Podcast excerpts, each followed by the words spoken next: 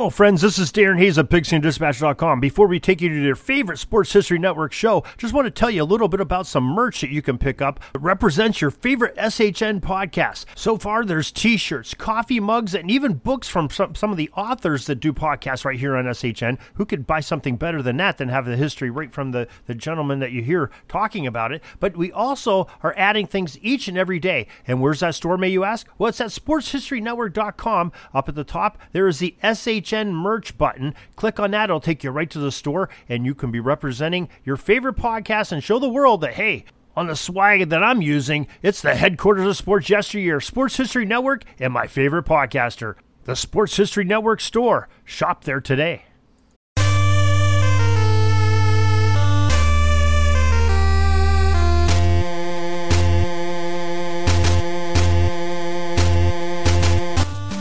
It's time for Lombardi Memories. So it takes you back in time, into January or February, to the greatest one they spectacle in all of sports. This is a podcast that looks back at each and every one of the 50 plus Super Bowls and tell the sto- tells the story of who won and why. For the fan who needs more than just a box score, this podcast goes drive by drive, play by play, through the most dramatic games in history. I'm your host, Tommy A. Phillips and you can visit my website at tommyaphillips.com where you can find all of my books. Today we have Super Bowl 47, held on February 3rd, 2013 at Mercedes-Benz Superdome between the six-time NFC champion San Francisco 49ers and the two-time AFC champion Baltimore Ravens. As always, we have a pop quiz and then homework at the end of the episode. The pop quiz question for today is The Ravens kicker for this game was Justin Tucker, a rookie. Who was the last rookie kicker before Tucker in a Super Bowl? The answer will come near the end of the podcast. The Baltimore Ravens of 2012 got off to a fast start winning four of their first five games. They got to 9 and 2 and seemed a lock for the playoffs, but then they lost four of their final five games. They ended up winning the AFC North and making it into the playoffs as just a number 4 seed. However, in the playoffs, their fortunes changed.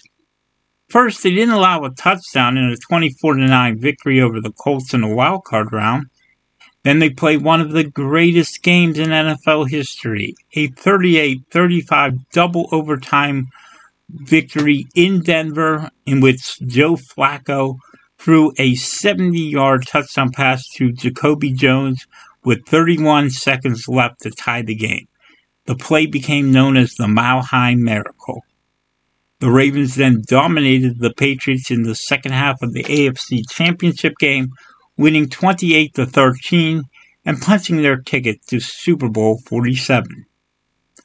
Flacco had one of the best seasons of his career, throwing for over 3,800 yards and 22 touchdowns with just 10 interceptions. Running back Ray Rice ran for over 1,100 yards and 9 touchdowns, while also catching 61 passes for just shy of 500 yards and a touchdown. Receiver Anquan Boldin led the team in receiving. He had 65 catches, went over 900 yards, scored four times. Tight end Dennis Pitta provided a, another target for Flacco, and he caught 61 balls for over 650 yards, seven touchdowns. And of course, Jacoby Jones was one of the top returners in the league, taking back one punt return and two kickoff returns for touchdowns. As for the San Francisco 49ers, they too got off to a good start, going into their bye at 6 and 2. They then had some problems with the Rams, who tied them once and almost tied them a second time, but the 49ers ended up losing that game. They the 49ers did win three of their final four games to finish at 11 4 and 1 and they got the first round bye and the number two seed thanks to a Packers loss in week 17. The 49ers ran all over Green Bay in the divisional round in a 45 31 blowout that was not nearly as close as the score indicated. They then recovered from a 17 point deficit in Atlanta, beating the Falcons 28 to 24 to advance to their sixth Super Bowl. And remember, they're 5 0 in Super Bowls coming in. Alex Smith started the season as the 49ers starting quarterback. But then head coach Jim Harbaugh replaced him in mid-season with Colin Kaepernick. Each quarterback threw for just over 1,700 yards, but Cap provided a new direction, a dimension on the ground. He ran for 415 yards and five touchdowns. 49ers top running back was Frank Gore. He rushed for over 1,200 yards and eight touchdowns. Uh, their top receiver was Michael Crabtree, who caught 85 balls for just over 1,100 yards and nine scores. Mario Manningham, hero of the previous Super Bowl, was second on the team with 42 receptions. The 49ers also had tight end Vernon Davis and veteran receiver Randy Moss to fill out their catching corps. Defensively, linebacker Aldon Smith led the team with 19 and a half sacks. This Super Bowl matchup was unique because it featured two brothers as the two head coaches, John Harbaugh of the Baltimore Ravens and Jim Harbaugh of the San Francisco 49ers. They brought their teams into New Orleans with both offenses ready to light up the Superdome. That would literally become necessary in the second half of this unique Super Bowl. The Ravens kicked off to start the game, and San Francisco got the ball at their own 20. Cap threw to Davis for 20 yards on the game's first play, but a flag for an illegal formation brought it back. 49ers ended up going three and out and punting. The Ravens offense began their first drive at their own 48. Flacco threw the fullback Vonta Leach for eight yards. Then Rice picked up a first down on a four yard carry. Flacco then threw to receiver Torrey Smith for a first down at the 19. Facing third down a bit later, Flacco threw incomplete to the end zone, but the 49ers jumped offside on the play. Given a reprieve, Flacco fired to the end zone to Boldin for a 13 yard touchdown to put Baltimore up 7 0. The 49ers responded with a good drive. Cap threw to Crabtree for 19 yards.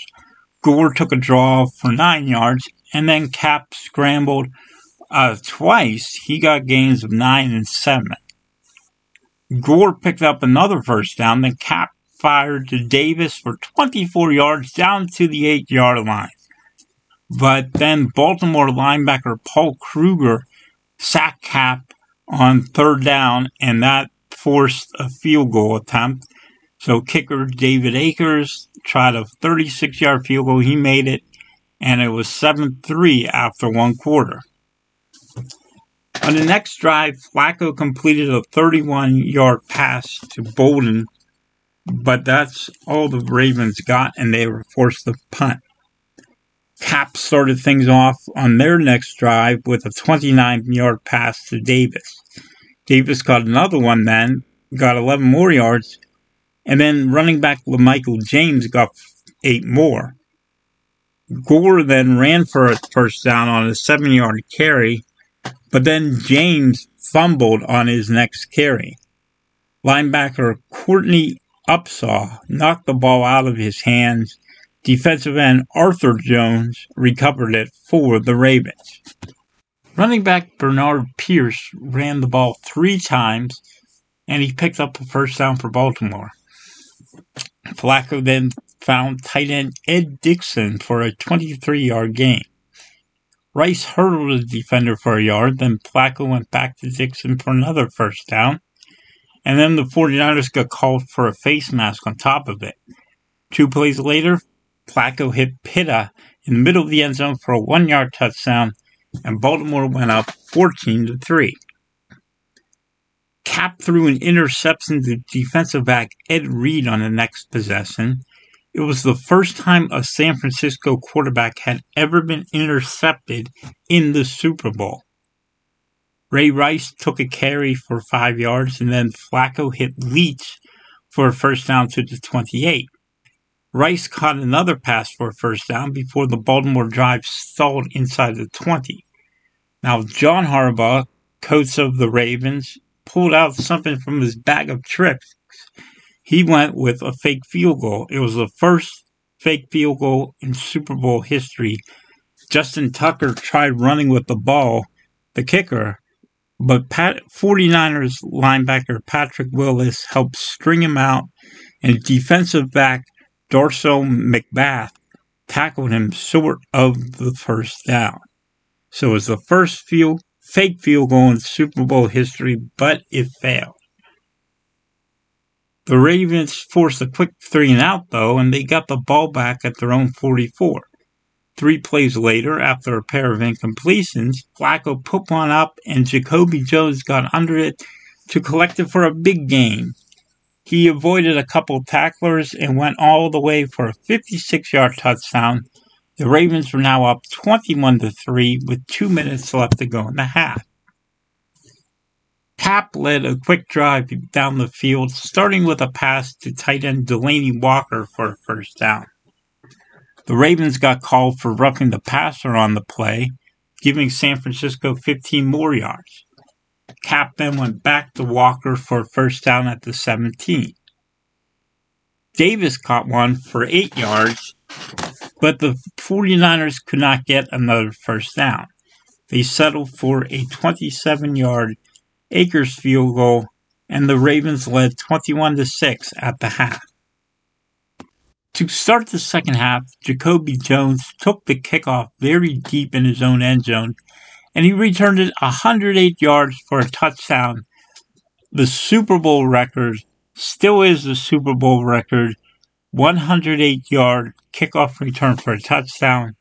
And at the time, it was tied for the longest such return in NFL history. The Ravens now took a 22 point lead, 28 to 6.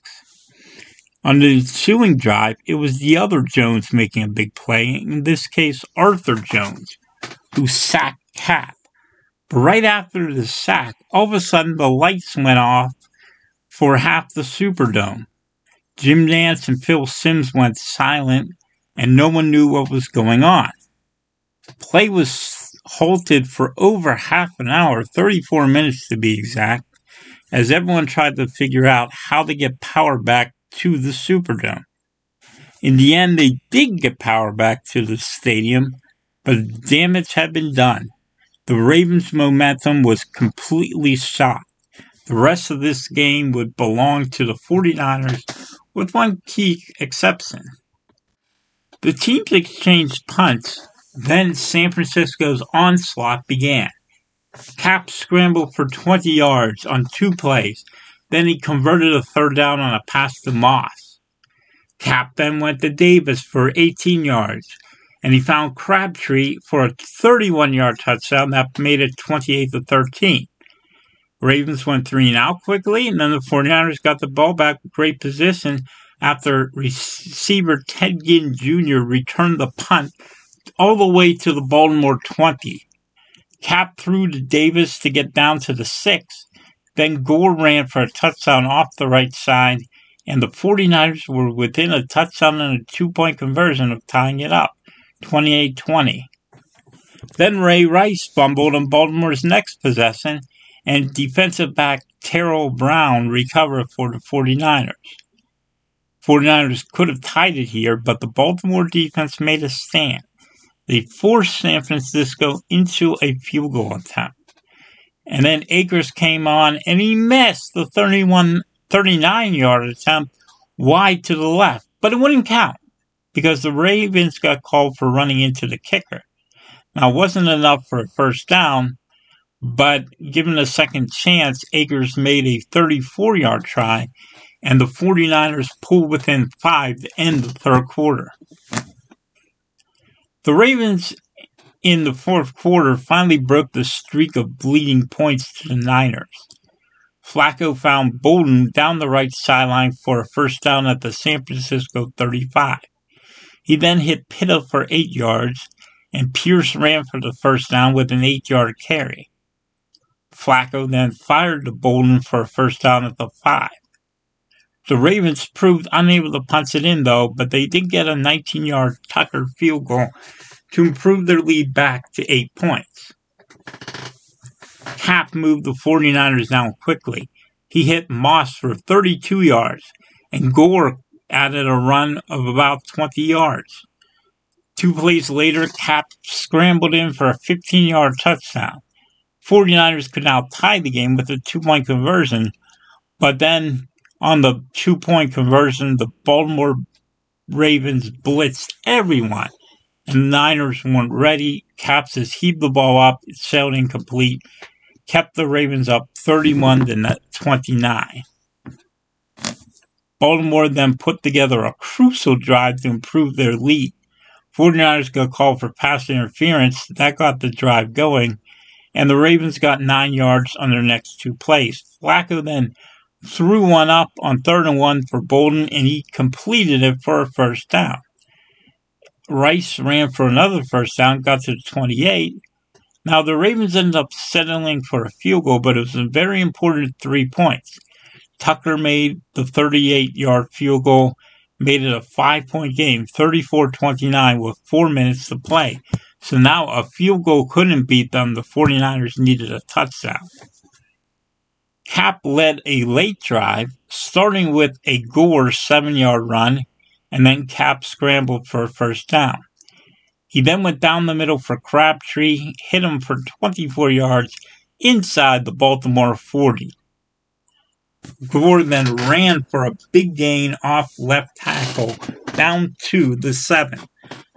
The 49ers now have four shots to put the ball into the end zone and take the lead. On their first one, James ran the ball for two yards, and the Niners took the clock down to the two minute warning, which was precious time they wasted, time that could be used if they didn't score a touchdown. Next, Cap threw two incompletions for Crabtree, but in between, Jim Harbaugh called timeout. That left the 49ers with just one timeout, and that would really hurt them if they couldn't score. So now on fourth and goal from the five yard line, Cap put one up on the right side of the end zone, but the pass fell incomplete. Replay showed Baltimore defender with his hand on hands on Crabtree beyond five yards, but no flag was thrown. The 49ers turned the ball over on downs. The Ravens then ran it three times, and the 49ers used up their one remaining timeout. Remember, if they uh, hadn't called that last timeout, that second timeout, they would have had more time left. But by the time it got down to fourth down, the Niners were down to just 12 seconds. To eat some clock, John Harbaugh had punter Sam Koch take the snap and step out of bounds for a safety. He did so with four seconds left. That was all San Francisco would get. On the free kick, Ginn returned the ball to midfield, but he couldn't get any farther, and time ran out. The Ravens had won Super Bowl 47, 34 31.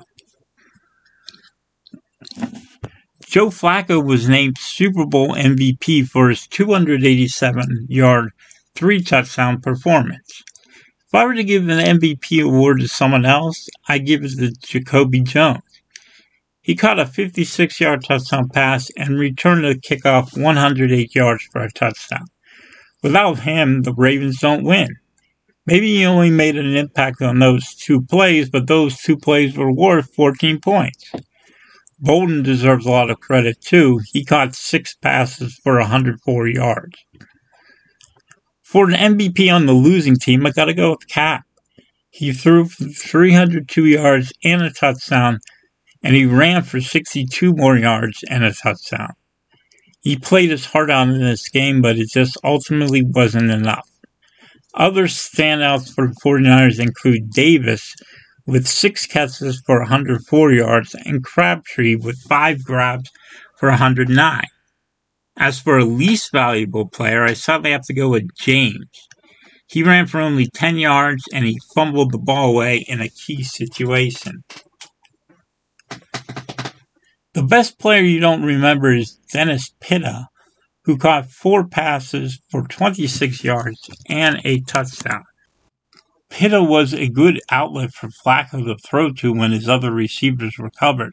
He came up with that big one yard touchdown catch midway through the first half. The most important play of this game was that fourth down incompletion to Crabtree. If the Ravens get called for illegal contact, holding, or pass interference on that play, then the 49ers likely score a touchdown to take the lead. Instead, the Ravens got the ball on downs and were able to eat up most of the remaining clock. Was it a terrible no call? No, because both players were fighting for the ball, so I can see why it didn't get a flag but it probably should have been flagged and it cost San Francisco the game. The most important play you don't remember was one that I forgot about the fake field goal. Totally forgot that Justin Tucker ran that fake field goal in this game and got short, stopped short uh, until I, I rewatched the game. The reason why it was so important was that it actually worked out in Baltimore's favor. They had San Francisco pinned deep whereas they wouldn't have had them that far back if they had kicked off after a field goal. The result, they for- forced a quick punt and then got the ball back in great field position and scored a touchdown. Sometimes failed plays can actually lead you to victory, even if it was the rookie Tucker getting stopped short of a first down. By the way, the last rookie kicker in the Super Bowl was Ryan Longwell of the Green Bay Packers way back in Super Bowl 32. And that's the answer to today's pop quiz question. Now for homework. This week's homework is Purple Majesty, Baltimore Ravens Super Bowl champions by the Baltimore Sun. When it comes to these more recent Super Bowls, it's hard to find books on them so I'm going with the ones put out by the local, local newspapers who covered the game and put together a commemorative book. This one is like last week's book, a commemorative book, but this one's on the Ravens 2012 season. The Ravens won their second Super Bowl, making them one of only two teams as of 2023 to go to multiple Super Bowls and win all of them. The other one will come up in a few months on this podcast, the Tampa Bay Buccaneers. 49ers failed to get that sixth Super Bowl win that would have tied them with the Steelers for the most Super Bowl wins ever. They get another chance, though, seven years later. But next time, we're going to have one of the weirdest routes in Super Bowl history, a game that brought the NFL back to the 80s. With the NFC dominating the AFC in brutal fashion. We'll be headed to my birthplace, New Jersey, for Super Bowl 48 between the Seattle Seahawks and the Denver Broncos. Reminder that my website is tommyaphillips.com where you can find all my books, including my latest book, The Orange Bowl, A Complete History. Until then, this is Tommy A. Phillips signing off. So long.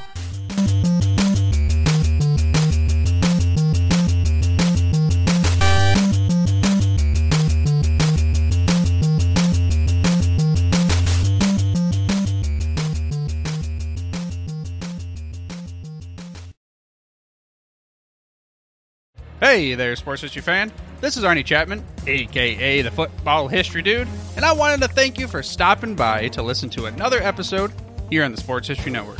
Our podcasters are passionate about uncovering and sharing sports stories from yesteryear. And if you didn't know it already, we have over 30 shows across the network covering all sorts of sports history topics. In fact, here's a glimpse into one of our awesome podcasts here on the network. Each week, the official Football Learning Academy podcast will take you deep into the history of pro football through interviews with players, coaches, or administrators in the NFL, as well as interviews with Pro Football Hall of Fame selectors, authors, and historians. You'll learn how the game evolved and important moments that shaped the sport into what it is today. And don't miss the Pro Football History Nugget of the Week. Listen to the official Football Learning Academy podcast on the Sports History Network. How about that? I bet you're super hyped to go listen to that new podcast, right? Well, to learn about this show and all the other podcasts on the network, head over to sportshistorynetwork.com forward slash podcast. Again, that's sportshistorynetwork.com forward slash podcast. Head over there today to find your next favorite sports history podcast.